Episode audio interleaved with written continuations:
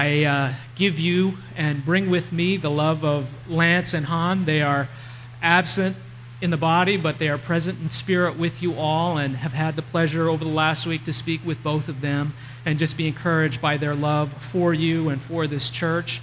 And uh, my wife, Julie, also sends her greetings. She would have loved to be with you today, but Ethan has been sort of fighting a fever over the weekend and is still down for the count. So uh, she's enjoying the privilege of being a mother this morning and backing me up. Um, our lesson today, I know that we had said that there was going to be a three part series, and this one was going to be, we've been essentially walking through the footsteps of Peter through the Gospel of Matthew, and we've been seeing how Jesus has ministered to Peter.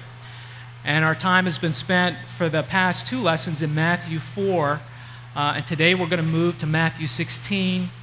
And uh, I have made your life difficult and the admin team's life difficult by switching the topic. The, the topic or the title today was to be God's gift of the cross. But as I went through Matthew 16, this passage, um, I looked at how the Holy Spirit inspired Matthew to play out this passage, especially 13 to 23, and I, I realized in my fallenness and, and brokenness that Matthew spends an awful lot of time establishing who Jesus is before he gets to the issue of the cross.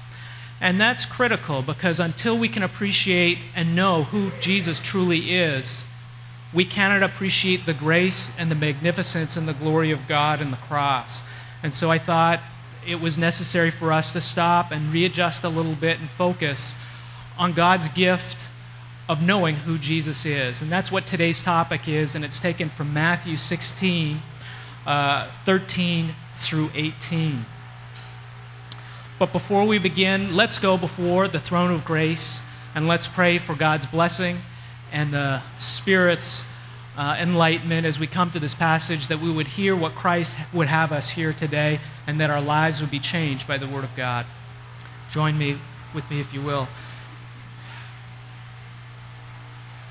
Oh God and Father, you are our King, and what a joy and what a privilege it is to come before you and to extol your glory and to praise you. You have been kind and you have been good and you have been gracious to us, O oh Lord. And we have seen day by day and minute by minute, even by being able to wake up this morning, Lord, with healthy bodies and being able to come here today and gather together and celebrate your glory, we have seen your steadfast love and your mercies and your grace, which are new each morning. And we just thank you for that, O oh Lord. Lord, we confess to you that we do fall short of your glory, and as best as we can, to understand you and to know you and to sing your praises. Lord, our best is still not good enough. And we ask for your grace and mercy and for your forgiveness, Lord, for these things, for things that we have done knowingly or unknowingly, Lord, that have departed from your will and your word. And yet, Lord, we are filled with such great hope because of who you are. You are the King, you are the Christ, you are the Son of the living God, and you are the one who has paid for our sins on Calvary. And you alone are the only one who is able to bear the burdens, Lord, of our sin in our lives. And you have done so, Lord, 2,000 years ago. And for this we thank you and praise you and rejoice, Lord, that we are free to worship and serve you. Lord, I lift together this church before you, Lord, as they have many decisions to make, and as the family time afterwards, people will be considering the nominations for the leadership of this church. I thank you, Lord, that your Spirit will guide and lead, Lord, and that we have clear direction from your word as far as how to proceed in a way that's pleasing to you and how to proceed in a way that will build a church that is built on the true cornerstone, you, Lord Jesus, the one cornerstone, the rock of ages from Genesis to Revelation. So for this, we thank you and we just ask for wisdom and discernment, Lord. And we also pray, Lord, for our leaders of this church, Lord. And we also pray for every burden that's represented in this church, for those who have family members who are sick, for those who have family members who are not saved and do not know you, for those who are struggling with challenges that they're facing at work or at home or with family. Lord, we lift them to you because we know, Lord, that you care as we cast our anxieties upon you, that the testimony of the cross is not only do you care, but you are able to take that burden and you are able to transform it into something beautiful for your glory, and in this we rejoice. So, Lord, open our hearts and minds to hear what you would have us have us hear this day. Lord, and may your Son be highly exalted. In your name we pray, amen.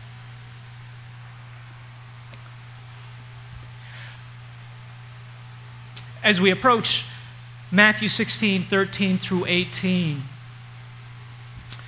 the topic or the focus or the lesson that we're going to focus on today is the lesson of what it means to truly know who Jesus is.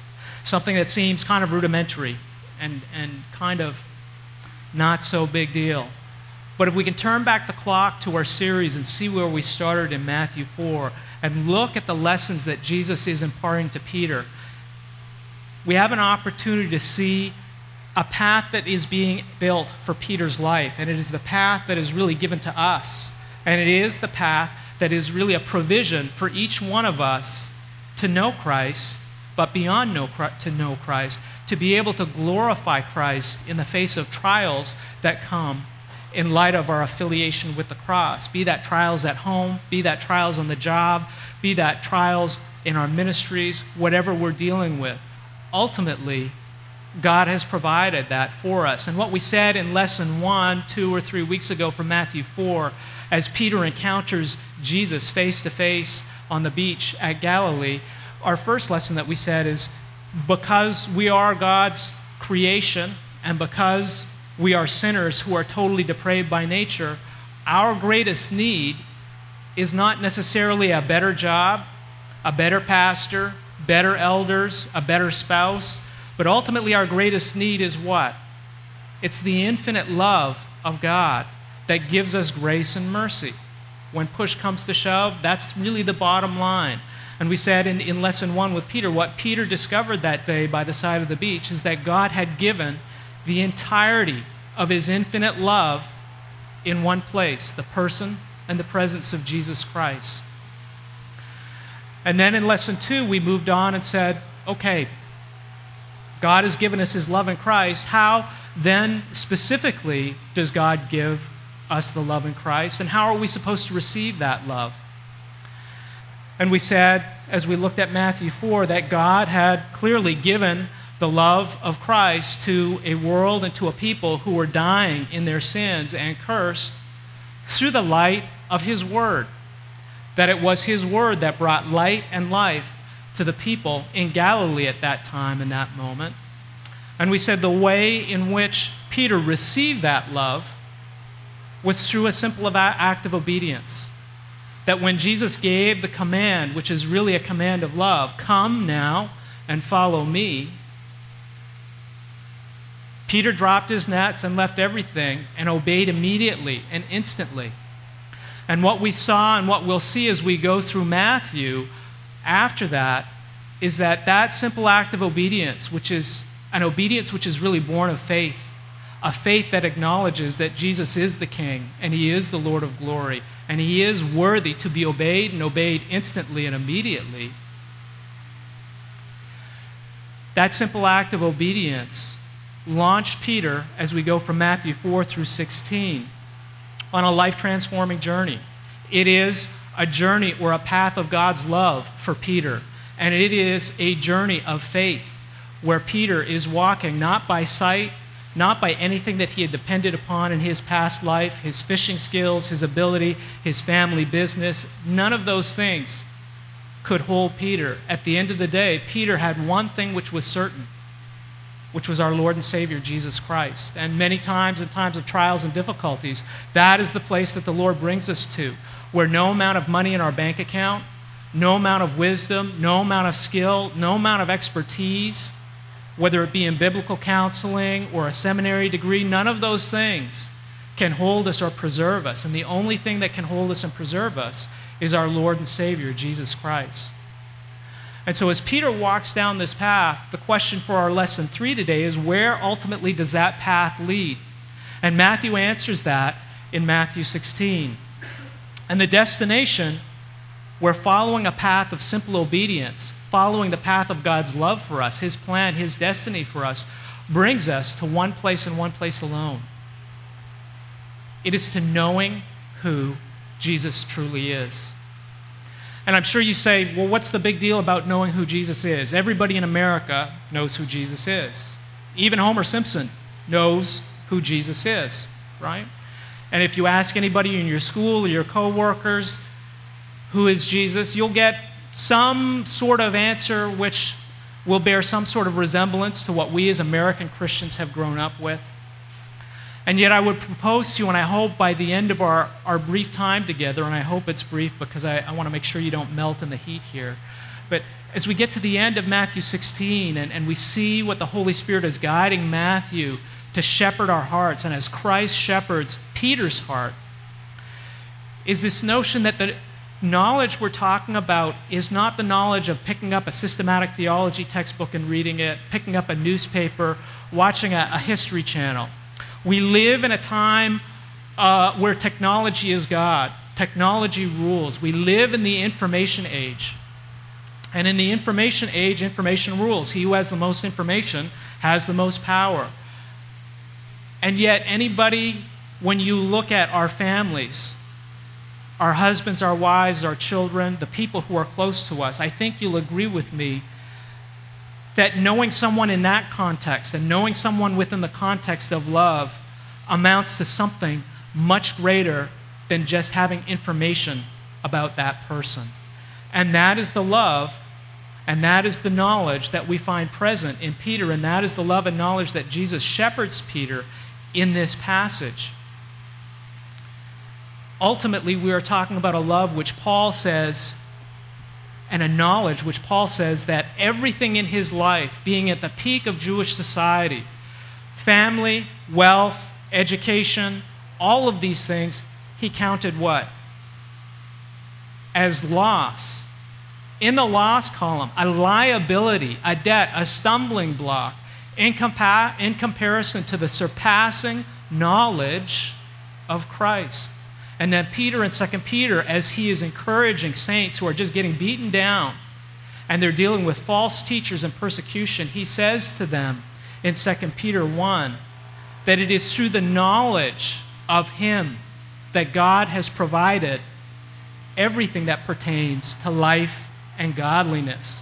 And so clearly, both of these men, filled with the Spirit of God, are coming to us and saying that the knowledge that we're talking about of what it means to truly know God is something special, it's something supernatural, it is something that is a gift from God that we can neither buy nor earn nor study nor get there. It's more than information.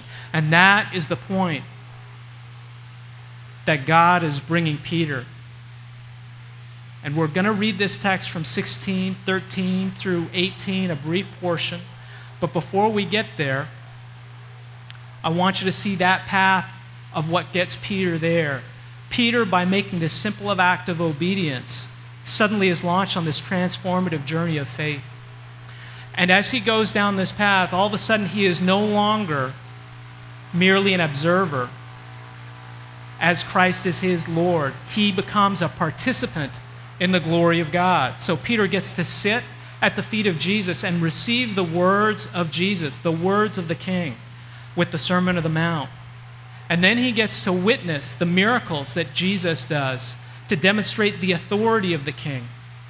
And ultimately, Peter is sent out on a mission with other disciples where he is called to proclaim the mission of the King his authority, his power, and the proclamation to repent, for the kingdom of God is at hand.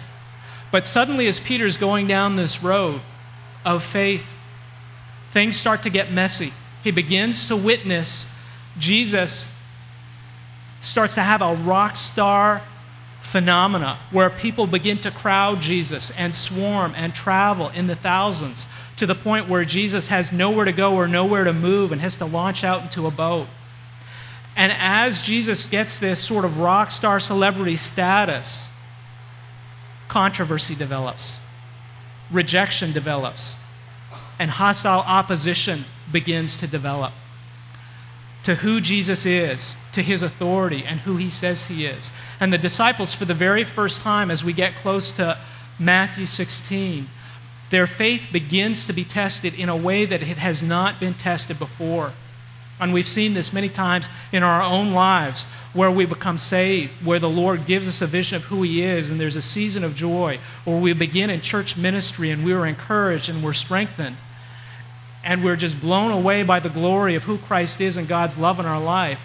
And then suddenly we hit a wall and things get ugly and we begin to receive rejection or opposition or we're in the middle of a conflict in the last place we would expect in our homes, in our marriages, in our churches. And it's at this time that we arrive, as the disciples begin to face this, that Jesus, the shepherd king, pulls them aside and says, Time out as a good shepherd.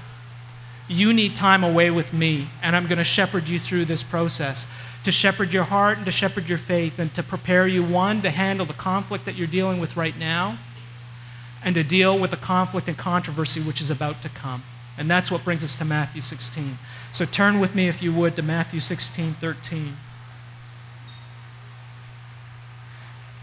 Now, when Jesus came into the district of Caesarea Philippi, he was asking his disciples, Who do people say that the Son of Man is? And they said, Some say John the Baptist, and others Elijah, but still others Jeremiah or one of the prophets. And he said to them, But who do you say that I am? And Simon Peter answered, You are the Christ, the Son of the living God. And Jesus said to him, Blessed are you, Simon Barjona, because flesh and blood did not reveal this to you, but my Father who is in heaven. I also say to you that you are Peter, and upon this rock I will build my church, and the gates of Hades will not overpower it. The controversy that Jesus is facing is a controversy about who he is what his identity is, what his authority is.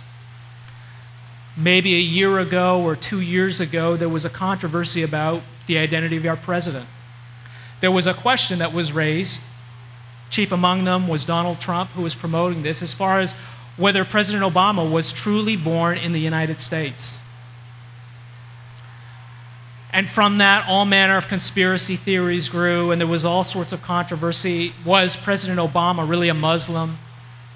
Was he a secret operative for Al Qaeda who had come in to take good, solid evangelical Christian America and take them basically down the tubes and to worship Satan? All of these different things came out, and it hinged on this issue of where was he actually born? And Donald Trump called several times and said, What we want to see is we want to see the birth certificate. We want some sort of validation of who this man is. And the reason they ask that question is they want to establish the fact that his authority as the President of the United States, what's considered to be the most powerful man in the world by human standards, is really based on who this man is. And does he meet the criteria and does he meet the qualifications of the office to wield that power and to wield that authority? And in many ways, we see the same thing happening in Matthew building up to this passage. That there really is a conflict going on about who Jesus really is and whether he really merits the authority to come and say, I am actually the Messiah, I'm actually the Son of God, that there's an authority that you need to hear and that you need to obey and that you need to respond to. And in actual fact, that is the conflict and controversy that you and I face every day in our lives, whether it's now or 2,000 years ago. And Jesus nips it in the bud and gets to the very heart of the matter. And as he goes through this passage, you're going to see the three ways he addresses the issue of his identity and his authority and what it means to truly know him for who he is. Who he is according to God's word and not according to the scuttlebutt or the rumor of men who oppose his authority. And you're going to see that as we go through. The first aspect that Jesus deals with is he addresses the controversy of the king, and he'll address that head on. And then he will address and explain the issue of the confession of who the true king is what his identity is and what his authority is. And then, very pertinent for what you will be doing today as you consider who the leaders of your church will be, Jesus addresses how the issue of who he is relates to the church of the king and the identity and the nature of what the church is to be and the identity and nature of what the leadership is to be based on the identity and the authority, not of men, but who Jesus, the chief cornerstone, is. And so, what we see as we go to verse 13 in Matthew 16, as Jesus begins and hits the controversy straight on, he asks his disciples, Who do people say that the Son of Man is? He wants to take a poll. He takes a survey of what people have been saying as a result of his ministry. And at this time, his ministry is huge. It is consuming all of the Galilee region, and people are leaving from all different parts of the nation of Judah and of Israel, and they're coming to hear him speak and to say, Is this man the real deal? Who is this man? And the disciples give the response of where the controversy is coming from, and they give the response of the people. And they make this statement, which is the survey of what the people say in verse 14. Some say John the Baptist, others Elijah, and but still others Jeremiah or one of the prophets. As you look at that response, you're going to see, I hope, the bulk of the controversy and the conflict that's happening. As we look at that at face value, it's actually not a bad response. It's actually a very well informed response. It is probably a more biblical response than many, I would say, go on a leap on this, but many, even many seminary students would give. Because what the people are doing when you look at those three names that they give is each of the three are prophets. John the Baptist is a prophet, Elijah is a prophet, Jeremiah is a prophet. Each of those three are men who were sent by God. Each of those three were men who were filled with the Spirit. Each of those three confronted a nation and a king who was hostile to God and rebellious against the Word of God. And each of those men called the nation to repent and return to God. And each of those na- men ultimately, in some way, had a connection with the coming of the Messiah. So when you look at that, you say, okay, not bad. It's actually pretty close. And what they're doing is they are elevating Jesus and saying he's not just Joe Blow, he's actually among a society of the men who we hold most esteemed. It is, as we would say, an answer that's pretty close. And yet, what I'm going to propose to you, and what Jesus will clarify shortly, is that when it comes to the Word of God and it comes to the identity of who Jesus is and knowing who He is, close is not just not good enough. Close is a one way ticket to hell. I want to read to you a quote of something that's close. And I just say, think about what it would be like if you heard this coming from the mouth of someone. And what would you say to that person? This person says, My feelings as a Christian points me to my Lord and Savior. As a fighter, it points me to the man who once in loneliness surrounded a few followers, recognized these Jews for what they were, and summoned men to fight against them, and who, God's truth, was greatest, this is referring to Jesus, not as a sufferer, but as a fighter. What do you think of that? It's Close. He's a, certainly a lordship salvation kind of guy. Jesus is not just my Savior, He's also my Lord. His statement is not that far from a community of America who likes to see Jesus in terms of the fact that Jesus is the consummate UFC fighter, Jesus is the consummate winner, Jesus is the consummate person who says, God bless America and is going to make America great in the world. We see this Jesus everywhere. It's close.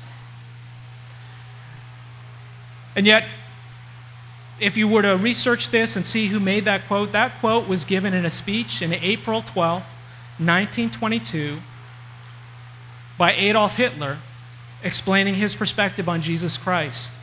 And ultimately, it was published in his book, My New Order, and it was used as a basis to galvanize the German people to begin the genocide of the Jewish people. Friends, how we handle who Jesus is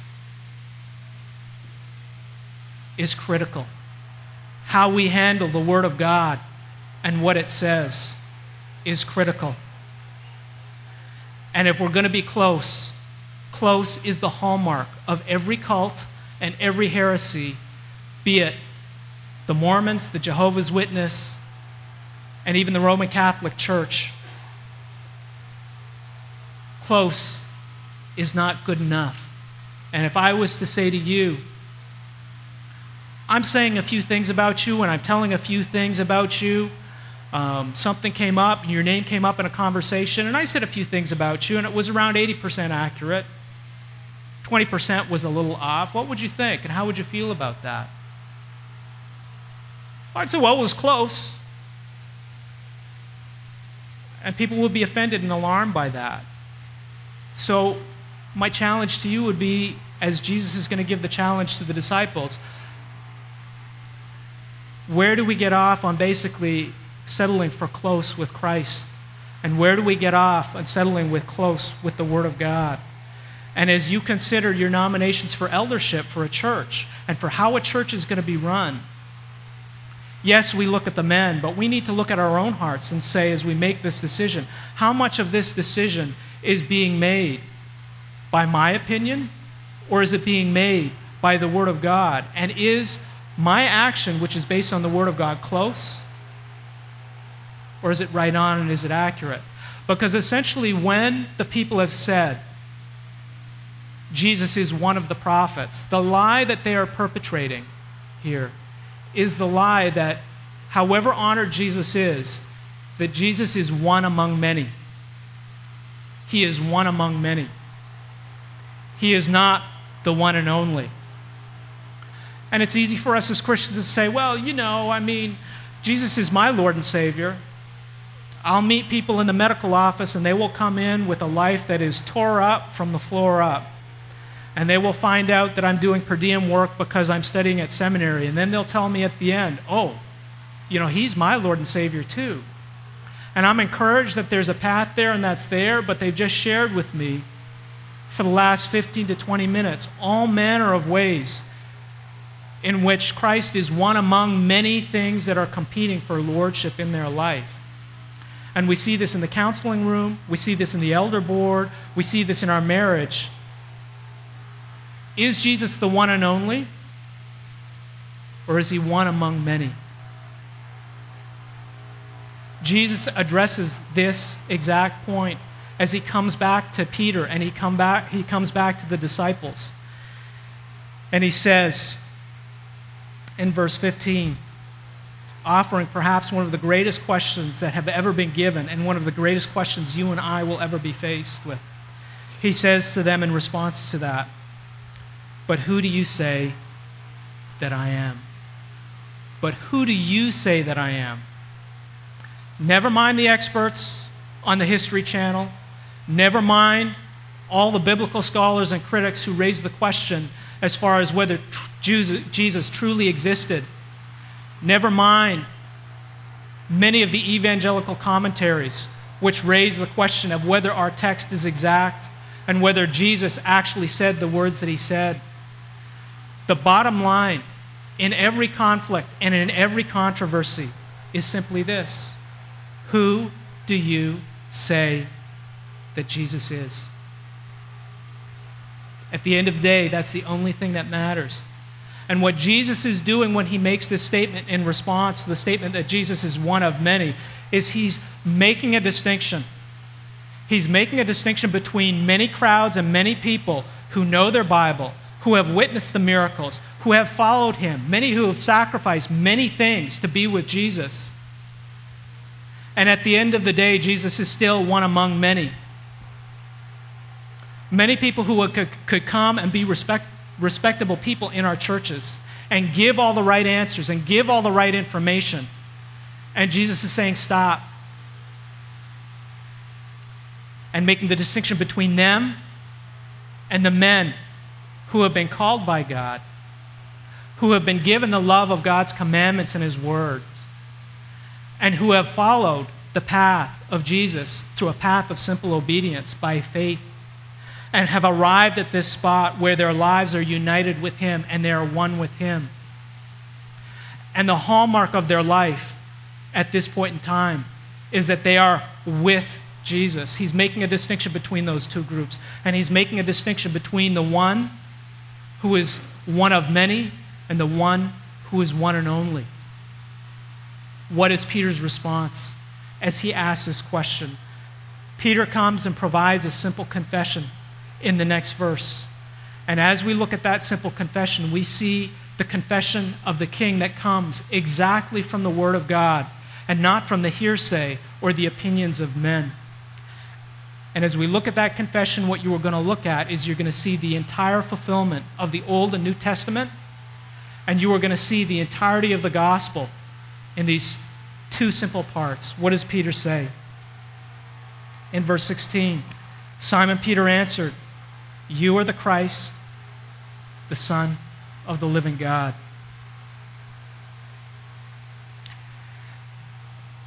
It's a simple statement. We repeat it in our confessions, we sing it in our songs. But do we really understand what Peter is saying here? What Peter is doing is he has broken down by the Spirit of God the identity of Jesus into two parts the authority and the office of Jesus, the Christ, you are the Christ. And then the second part is the identity, the natural identity of who Jesus is, the Son of the living God. And we do the same thing with anybody of importance or anybody who matters, because those two issues, authority and natural identity, determine really the entirety of our relationship with someone. How do we relate to someone? When we use the statement, President Obama, we are doing the exact same thing. We are saying, President, this is the office of perhaps on a human level the most powerful person in the world. And then the second part, Obama. This is who the man is who fills this office. And Peter provides us with a confession that does exactly the same thing. And I would say to you that if we do one without the other, we're close.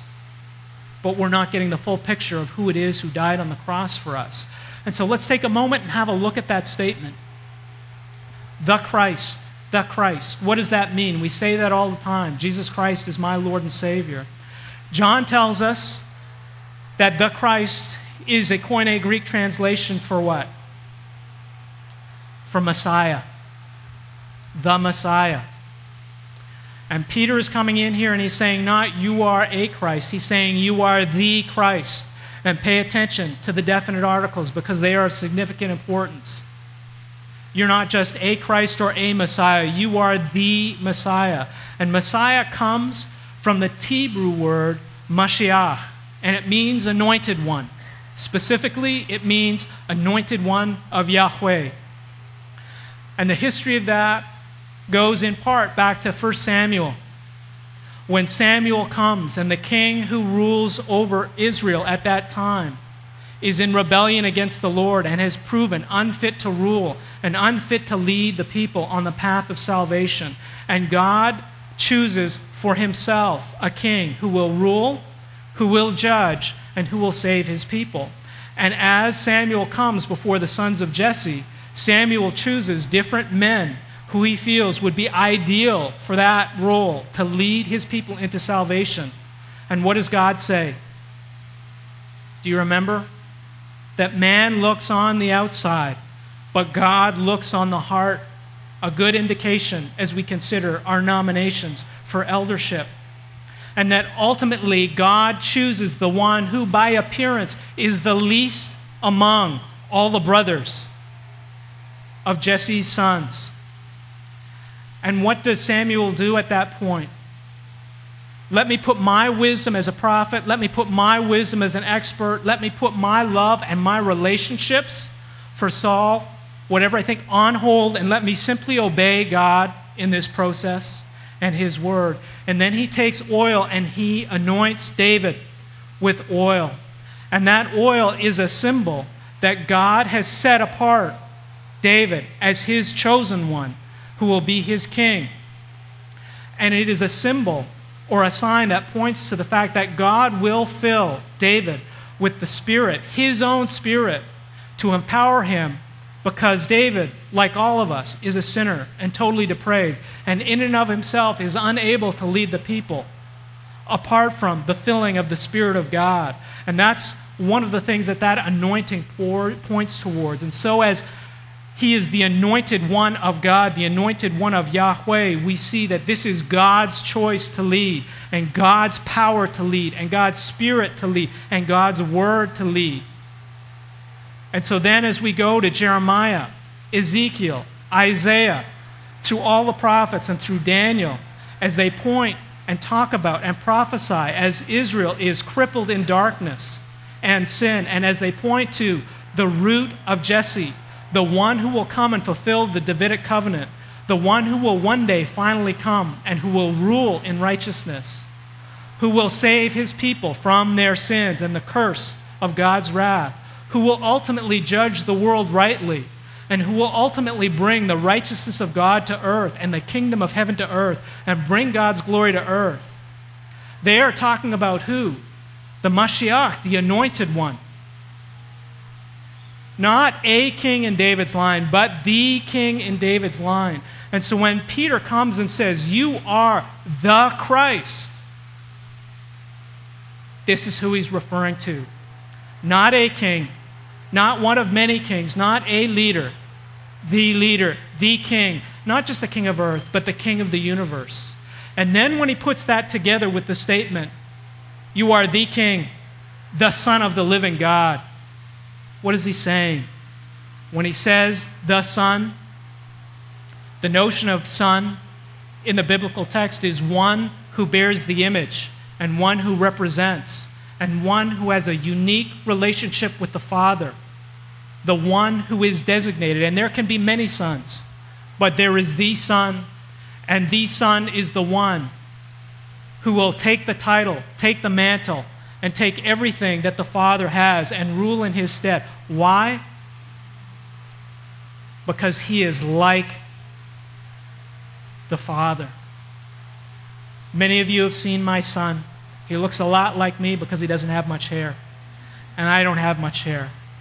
But I think the thing that amazes Julie and I is the extent to which we have begun to see both of our unique sinful patterns in our son.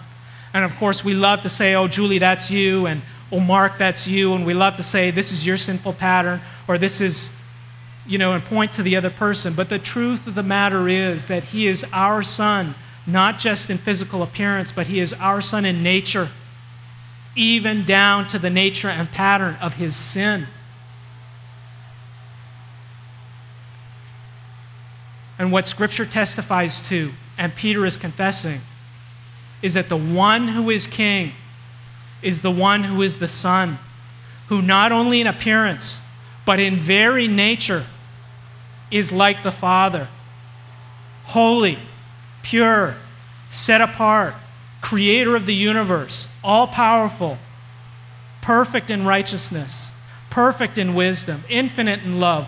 All of those things is what he's referring to. There is no man who is like this. And when he says he is the Son of the living God, the phrase the living God is an Old Testament phrase that is used to distinguish God, the God, Yahweh Elohim, the one who created the universe, the one who gave the covenant, the one who gave the Ten Commandments, the one who promised salvation for a people broken in sin, from all the other gods that the people of Israel worshiped.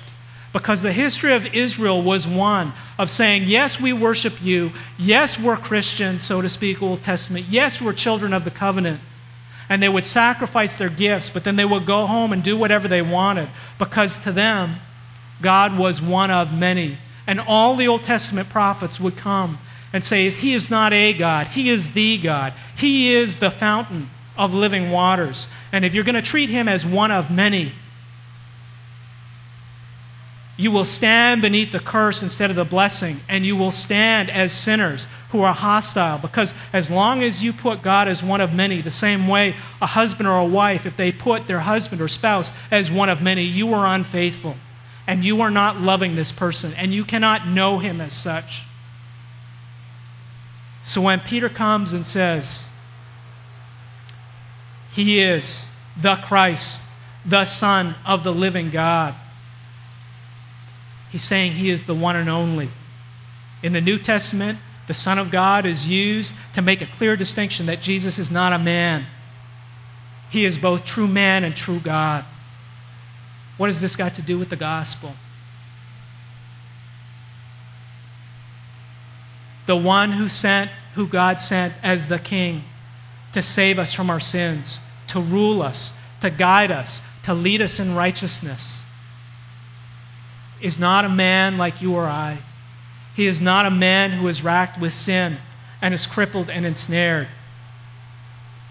It is the Son of the living God, the only one capable of dying on the cross, the only one capable of bearing our burden, the only one capable of leading, and the only one capable of doing it right. I had the privilege while working at Grace to be a pastoral intern, which, if you know Grace, it's the lowest of low on the staff scale.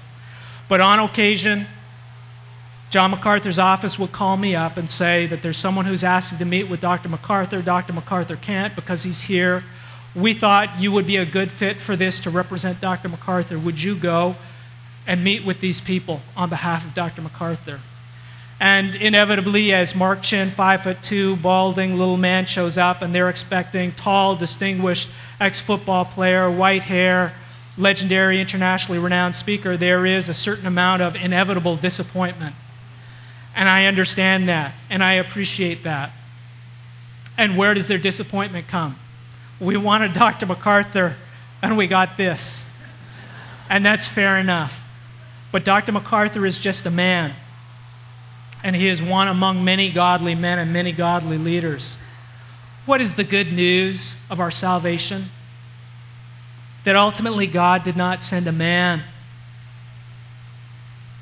He sent His own Son.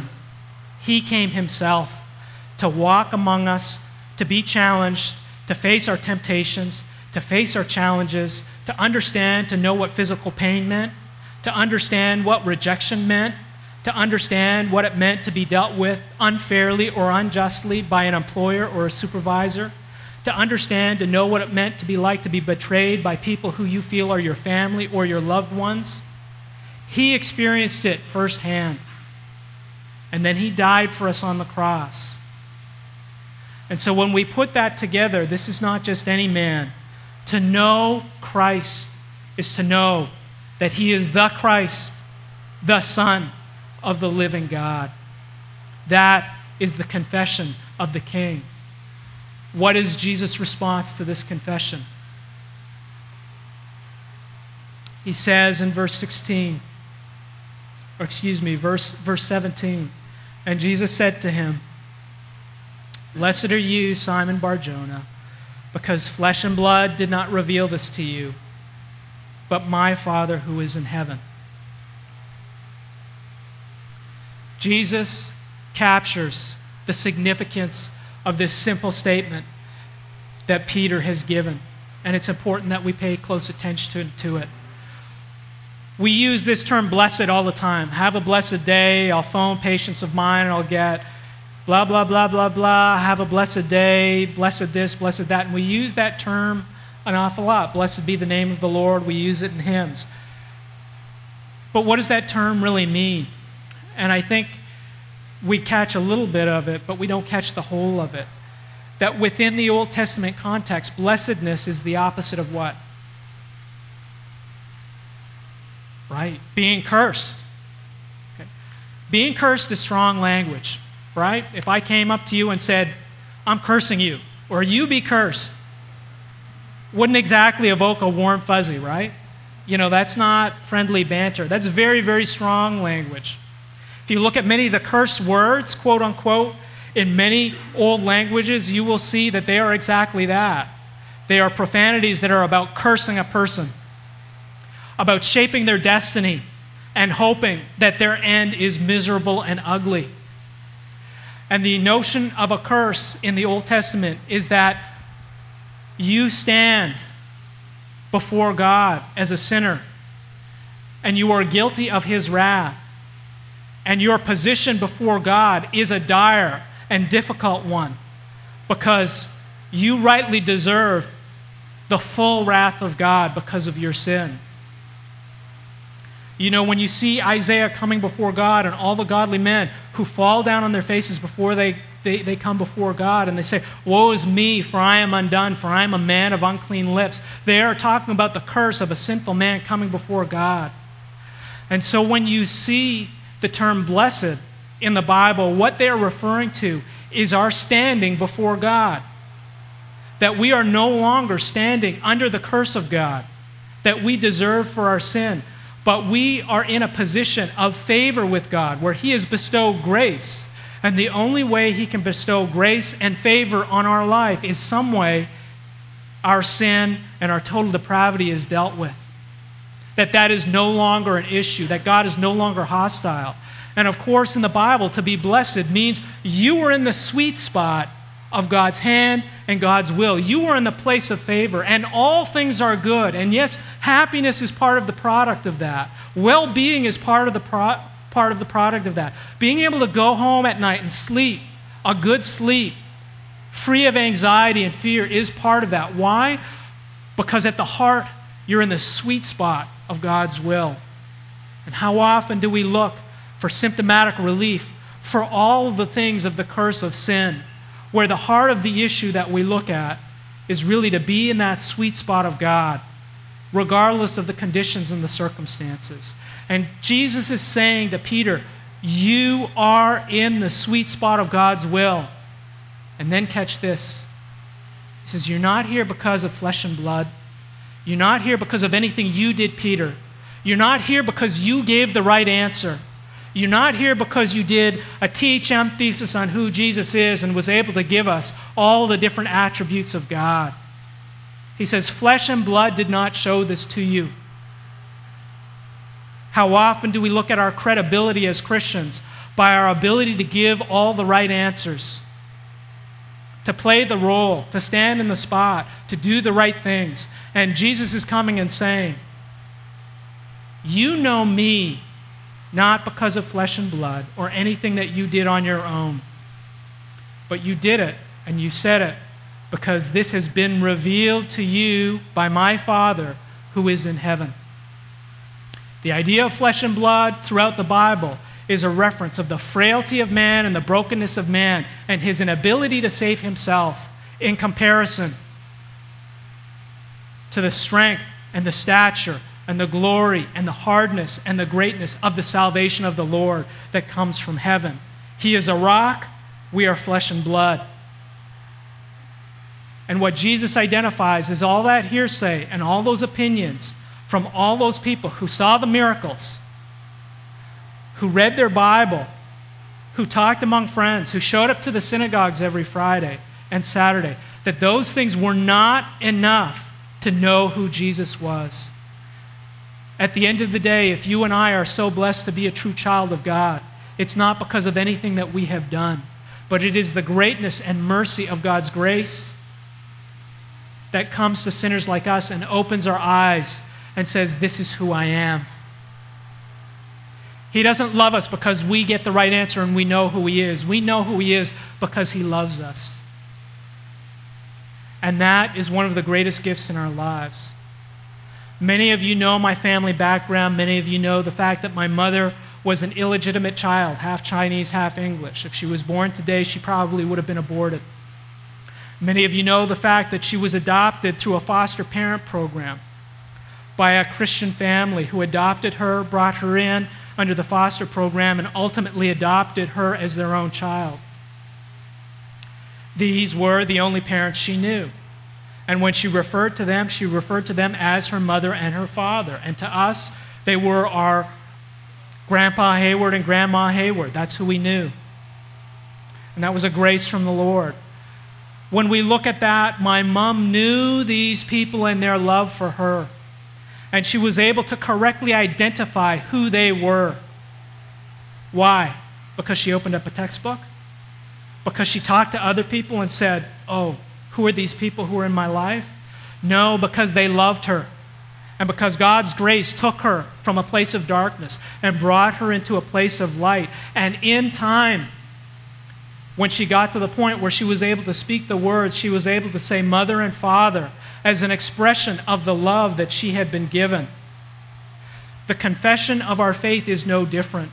That at the point that we truly know who God is, and we're able to confess it in no uncertain terms. And that confession is consistent with what God has testified to in Scripture. It is evidence in our lives, and it is a sign that we've been blessed by God and that we have found favor in the eyes of the Lord.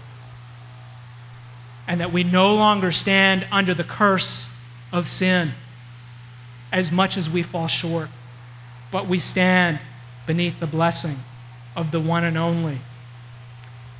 As you consider who to nominate for elders, we look at the men and we expect that they're going to be like Christ, and that's not such a bad thing. We want that model. But I'd come and say to you, these men are just one among many. They are not the Christ, the Son of the living God. And it's important that we make that distinction. They are just broken, frail men like the rest of us. But what we do need to do is we need to look in our own hearts. And we need to say, what is shepherding our hearts as we consider these men? Is it the blessing of knowing who Christ is? That he is the Christ, the Son of the living God? Or is it the opinions of the many? And that's important for us to consider to shepherd our own hearts in that aspect of things. Let me take you for one last stretch, and I'm stretching you just a little bit here to the Church of the King. In verse 18, Jesus points out that the blessing of knowing who He truly is is not limited to just our intellectual knowledge, but it is a blessing that has significant bearing on our lives, on our future, on the church, and on the entire history of the world. What he deals with is he makes this connection here and expands the blessing to show that the blessing is connected with the church of God. So when he comes and he says in verse 18, But I also say to you that you are Peter, and upon this rock I will build my church, and the gates of Hades will not overpower it.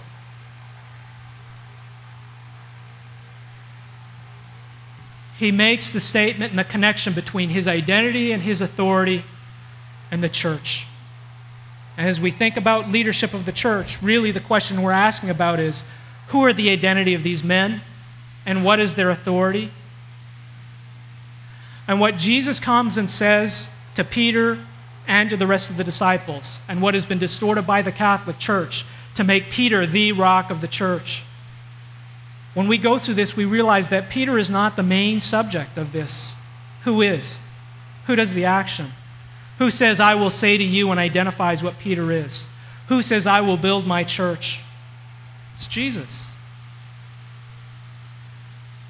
And the point that Jesus makes and that Matthew makes is that the one who decides what you and I are is not you or me, it's Jesus. And the one who's going to build this church is not you and it's not me, it's Jesus.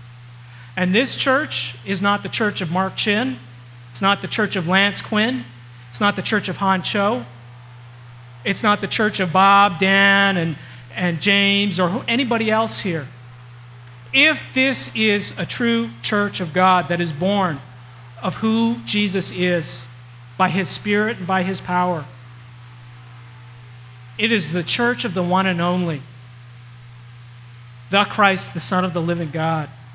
And it, if, if it is the church of the Son of the living God, then He is the one, not any program, not any agenda, not Grace Church Advance, not Grace Church Community, not Sovereign Grace, not any agenda. It is Christ who will build the church. How often do we get sucked into that undertow? This is going to be the next plan. These are the people for us. Our church would be so much better if A, B, C, D, and E. And we get discouraged and we get frustrated when things don't work out. And we get disappointed when men who we've nominated to leadership turn out not to be Jesus. We get hurt personally. They're just men. But when we see in difficult times and hard times, when things happen that we don't understand, that it is Christ who is building his church, there is hope and encouragement. Because he will prevail, because he is what? The Christ, the Son of the living God, and he cannot fail, and in time he will prevail. And so when Jesus makes this and paints this framework, he narrows it down and he includes Peter, and he comes to Peter. And he places Peter in the context. And then we'll see that Peter later will place each one of us in the context of this statement. And he says to Peter, You are rock. You are rocky, and upon this rock I will build my church. The Catholic Church has used this to say that Peter is the Pope. But you don't need to be a systematic theologian to understand what Jesus say, is saying here. You just need to be a fan of professional wrestling. When Jesus says, You are rock, there is no definite article. It's contrasted from Peter's statement You are the Christ. You are the Son of God. Jesus says, You are a rock, or you are rocky. When we refer to the rock, we think of Dwayne Bridges, the rock. And there's a point that's being made there. He is being given a title of power and authority. He is the one and only, the rock. But Jesus here is saying, You are a rock. You are not the rock. And he is using an Aramaic or Jewish rabbinical tradition of giving a nickname where the nickname denotes the nature of the person he's referring to. It's nature and its quality, it's not authority he's talking about. I have a nickname for my wife. I have a few. I'll only give you one. But I refer to her, you'll know this, I'll refer to her as honey. Honey this, honey that. Why do I say that? Yes, she is the honey in my life. I want that out there for the record. But when I say you are honey, I'm making a reference to character and quality, that she is the sweetness in my life. And so when Jesus is coming to him and says, Blessed are you because God has revealed this, and you know who I am, you know in that simple sentence the entirety of Scripture, Old Testament, New Testament. You know the gospel which is found in me and who I am. That the gospel is not just a list of 20 different things and 20 different benefits and blessings. The gospel is a person, it is Jesus Christ. And when he says, You know that the gospel is me, you are clearly someone who is born of God. And the one who is born of God is rock, not flesh and blood, not mortal. Think about that notion of what rock is. When we go through the Old Testament, the rock is the God of our salvation. From David through the Psalms through the prophets. When we go into the New Testament, the rock, the cornerstone is who? Jesus Christ, the basis of this church, the cornerstone, Cornerstone Bible Church. I hope that that's the one we're referring to. And so when he comes to Peter and says, You are a rock, you are rocky, he's saying, you have the same nature as me. You come from me. You are born of heaven. And because you are born of heaven, you are not flesh and blood, but you have all the same nature and attributes that I do. And it is those who are born of this material, the material that's from heaven and not from the world, not the hearsay, not the experts, not the intellectuals, but the ones who are born of heaven. Upon this rock I will build my church. And what is the consequence of a church that is built on people who are born of heaven, whose nature is like Christ, who are like their Father, who are little rocks that are like the big rock? It is a church that is filled with the Spirit of God, and that the gates of Hades will not prevail, and not even death itself can stop the building of that church the proclamation of, of, of the gospel and the glory of Christ. Why is this good news? Why is this hope? When you go to 1 Peter and you see how he shepherds a community of people who are imploding, they are being persecuted. They are questioning what's the point of carrying on. There is conflict that is happening among them. There is difficulty. There are struggles that are happening. Many may even be doubting their own faith. How does P- Peter counsel them? What does he say to them? Turn with me, if you will, to 1 Peter 2, and we will close with this. 1 Peter 2, and we'll go to verse 4.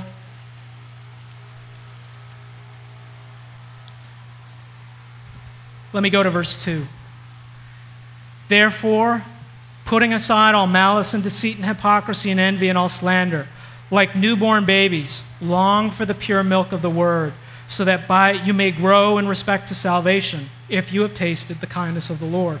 And coming to him as to a living stone, which has been rejected by men, but is choice and precious in the sight of God, you also, as living stones, are being built up as a spiritual house for a holy priesthood to offer up spiritual sacrifices acceptable to God through Jesus Christ. Ultimately, what does he say? For this is contained in Scripture Behold, I lay in Zion a choice stone, a precious cornerstone, and he who believes in him will not be disappointed. This precious value then is for you who believe, but for those who disbelieve, the stone which the builders rejected, this became the very cornerstone, a stone of stumbling and a rock of offense. For they stumble because they are disobedient to the word, and to this doom they were also appointed. Peter encourages them with the truth that Jesus has brought to him in Matthew 16. It is the same author, it is the same man. And the same encouragement that Peter has that he is blessed no matter how difficult the circumstances, that he stands under the blessing of God no matter how difficult his employer, his wife, his spouse, his circumstance, whatever chronic illness he is facing, however he has been treated by his peers in the church or outside, he is blessed. Why? Because he's been born of heaven and because he knows who Jesus is and because it's been given by God. And when it's been given by God, it can't be taken from anyone. And so he shepherds these people and says, Know who you are. Don't go back to the old ways that are familiar envy, malice, spite, conflict, all those old patterns that come so easily to us in the face of controversy and conflict. And he's saying, Look, you're not that way anymore. You are rocks. Remember the blessing and greatness of your salvation that it is a gift from heaven. And remember and be mindful that it is God who's working, not you. And it is God who is building, not you. And that it is His church, not your church. And I'm putting you together, and this church will stand. Why? Not because your circumstances are great, not because your leaders are perfect, not because everything is working out and you've read every systematic theology textbook. And let me encourage you, I want you to read systematic theology. But the heart of the issue is this it's because Christ and God is at work in you by his grace and mercy. And it's because you know who Jesus is. And Peter's encouragement for people who are struggling is this go back to him, come to him, spend time with him, like a child with his mother will go for the nurture and encouragement. As Ethan has been sick, he has not wanted to spend any time with me. We had friends over who came over and visited, and they will say that I do not lie, that he pushes me away and wants nothing to do with me because he wants his mother. Because that's where he's going to get fed, that's where the nurturing is, that's where the goodness is. But that is God's designation of the place that he will grow and be nurtured. Peter uses a similar illustration and just exhorts us and says, Come to Christ, be with him. And as you step forward today and consider the leadership of the church, I'm going to ask for a twist on that. We've spent a lot of time thinking about the men, but I want you to think about your own heart. And I want you to think of Christ and the gift of your salvation.